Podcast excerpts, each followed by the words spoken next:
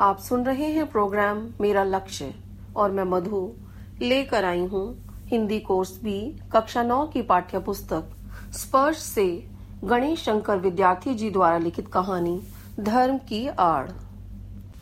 प्रस्तुत पाठ में विद्यार्थी जी ने उन लोगों पर करारी चोट की है, जो अनपढ़ और नासमझ लोगों की अक्ल पर पर्दा डालकर अपनी कुटिल चालों से आपस में लोगों को लड़वाते रहते हैं। ऐसा करके वे अपने आप को धार्मिक नेता के रूप में स्थापित करते हैं। इस पाठ में विद्यार्थी जी ने धर्म की आड़ में होने वाले कुकर्मों का खुलासा किया है। देश में जितने भी दंगे फसाद होते हैं, वे सब धर्म के नाम पर ही होते हैं। इस प्रकार के दंगों के लिए ऐसे व्यक्तियों का इस्तेमाल किया जाता है, जो यह जानते ही नहीं है कि धर्म क्या है। कुछ नासमझ लोग, स्वार्थी लोगों के बहकावे में आकर जुट जाते हैं। इस प्रकार के लोग धर्म और ईमान के लिए अपने प्राणों तक का बलिदान देने से नहीं हिचकते। ये अधिकतर ऐसे ही लोग होते हैं जो धर्म के बारे में बिल्कुल भी नहीं जानते। वे स्वार्थी लोगों द्वारा बताई गई लकीर को ही पीटते रहते हैं। पाश्चात्य देशों में धनी लोग, गरीब लोगों का खून चूसकर उनकी कमाई के बल पर धनी बने बैठे हैं। वे गरीबों को सदा चूसने में ही विश्वास रखते हैं। इसी कारण वहाँ साम्यवाद, बोल्शेविज्म आदि का जन्म हुआ। हमारे देश में यह बात इतनी ही नहीं है जितना कि बुद्धि पर पर्दा डालकर कुछ लोगों के अंदर धार्मिक उन्माद पैदा करके अपना स्वार्थ सिद्ध करना है। यहाँ बुद्धि पर पर्दा डालकर पहले ईश्वर और आत्मा का स्थान अपने लिए सुरक्षित करना, फिर ईश्वर व आत्मा की दुहाई देकर उनके कंधे पर चढ़कर अपना नेतृत्व चमकाना। जो मूर्ख लोग हैं, वे धर्म के नाम पर चीखते चिल्लाते रहते हैं। वे अपने प्राणों की बाजियाँ लगाते रहते हैं। इन मूर्खों के बलबूते पर कुछ लोग धर्म के ठेकेदार बन जाते हैं। उनकी शक्ति बढ़ने का कारण ये मूर्ख और उन्मादी लोग ही हैं। धर्म ऐसा होना चाहिए, जिस पर कोई नियंत्रण न हो, मानने वाला जैसा चाहे उसको माने, जिसकी चाहे पूजा उपासना करे। धर्म और ईमान, मन का सौदा हो, वह ईश्वर और आत्मा के बीच का संबंध हो, उस पर किसी धर्म के ठेकेदार का नियंत्रण न हो। किसी का धर्म, किसी अन्य व्यक्ति को कुचलने का साधन न बने। कोई भी धर्म स्वाधीनता के मार्ग में बाधक न बने।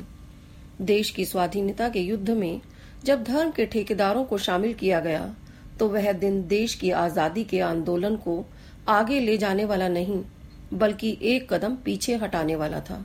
इसका परिणाम बाद में भारतवासियों ने देखा ही है।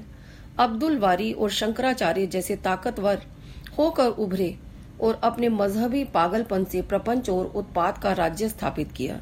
महात्मा जी का अपना धर्म था। वे एक कदम भी धर्म के बिना नहीं चलते थे। उनके धर्म से किसी भी धर्म को किसी प्रकार की हानि नहीं होती थी। धर्म के नाम पर जो पूजा पद्धतियाँ हैं, उनका नाम धर्म नहीं है। भगवान को रिश्वत देकर आप दिन भर बेईमानी करते रहें, यह धर्म नहीं है। भल मानस की कसौटी मनुष्य का आचरण होता है। ऐसे धार्मिक व्यक्तियों से कहीं अच्छे वे नास्तिक लोग हैं, जिनका आचरण अच्छा है और जो दूसरों के सुख दुख का ख्याल रखते हैं।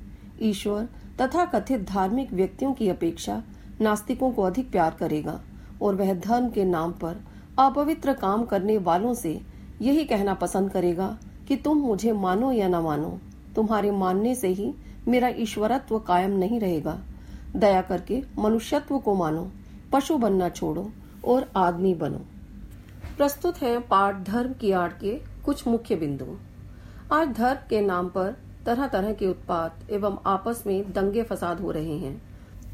धर्म और ईमान के नाम पर किए जाने वाले भीषण व्यापार को रोकने के लिए साहस और दृढ़ता के साथ इनको रोकने का प्रयास करना चाहिए। जब तक हम साहस से काम नहीं लेंगे, तब तक हमारे देश में इसी प्रकार के झगड़े होते रहेंगे। साधारण से साधारण आदमी तक के दिल में यह बात अच्छी तरह बैठी हुई है कि धर्म और ईमान की रक्षा के लिए प्राण तक देना वाजिब है। सभी के साथ शुद्ध आचरण करना व सदाचार पूर्वक जीवन बिताना ही धर्म के स्पष्ट चिन्ह हैं। कुछ चलते पुरचे लोग मूर्ख व जाहिलों को उकसाकर उनकी शक्तियों का दुरुपयोग करते हैं। जाहिलों के बल के आधार पर उनका नेतृत्व कायम हो जाता है। वे उनको जिधर चाहते हैं, उधर ही जोत देते हैं। धर्म और ईमान की बुराइयों से काम लेना उन्हें सबसे सुगम मालूम पड़ता है। साधारण आदमी धर्म के तत्वों को तो जानता नहीं। जैसा उसे बताया जाता है, वह उसी को धर्म समझ लेता है। वह लकीर का फकीर बन जाता है। उसके मन में यह बात बहुत गहराई तक बैठी होती है कि धर्म और ईमान के लिए प्राण तक देना वाजिब है। चालाक लोग उसकी इस अवस्था का बेजा फ़ायदा उठाते रहते हैं। हम केवल बाह्य आडंबरों को ही धर्म मानते हैं। जैसे मंदिर में शंख बजाना, मूर्ति पूजा करना, नमाज़ अदा करना अजा करना, ईश्वर को भी हम ऐसे करके रिश्वत देते हैं और फिर मनमानी, बेईमानी करते हैं। आने वाला समय इस प्रकार के धर्मों को टिकने नहीं देगा। जिस व्यक्ति का जैसा मन करे, वह वैसा ही धर्म को माने। दो विभिन्न धर्मों को मानने वालों के टकरा जाने का कोई स्थान नहीं होना चाहिए। यदि किसी धर्म के मानने वाले कहीं ज़बरदस्ती टांग अड़ाते हैं तो उनका इस प्रकार का यह कार्य स्वाधीनता के विरुद्ध समझा जाएगा। पाश्चात्य देशों के धनी लोग, निर्धन लोगों की कमाई चूसकर और अधिक धनवान बन रहे हैं। गरीब और गरीब होता जा रहा है। वहाँ धन दिखाकर करोड़ों को वश में किया जाता है और फिर उनको धन कमाने के लिए जोत दिया जाता है। लेखक, बुद्धि की मार को धन की मार से कहीं अधिक खतरनाक मानता है। बुद्धि पर, धर्म का पर्दा पड़ने पर मनुष्य अपना विवेक दूसरों के हाथ गिरवी रख देता है। धर्म के ठेकेदार फिर उसको अपनी मर्ज़ी से हाँकते हैं। वह मूर्ख व्यक्ति धर्म का क ख नहीं जानता, परंतु धर्म के नाम पर उन्मादी हो जाता है। वह बहकावे में आकर धर्म के नाम पर अपने प्राणों की भी परवाह नहीं करता। यदि हम अपने आचरण को सुधार लेंगे तो हमारे मन से स्वार्थ की भावना समाप्त हो जाएगी। स्वार्थ की भावना समाप्त होने का सीधा अर्थ है परमार्थ की भावना का उदय होना। परमार्थ में ही सबका कल्याण निहित है।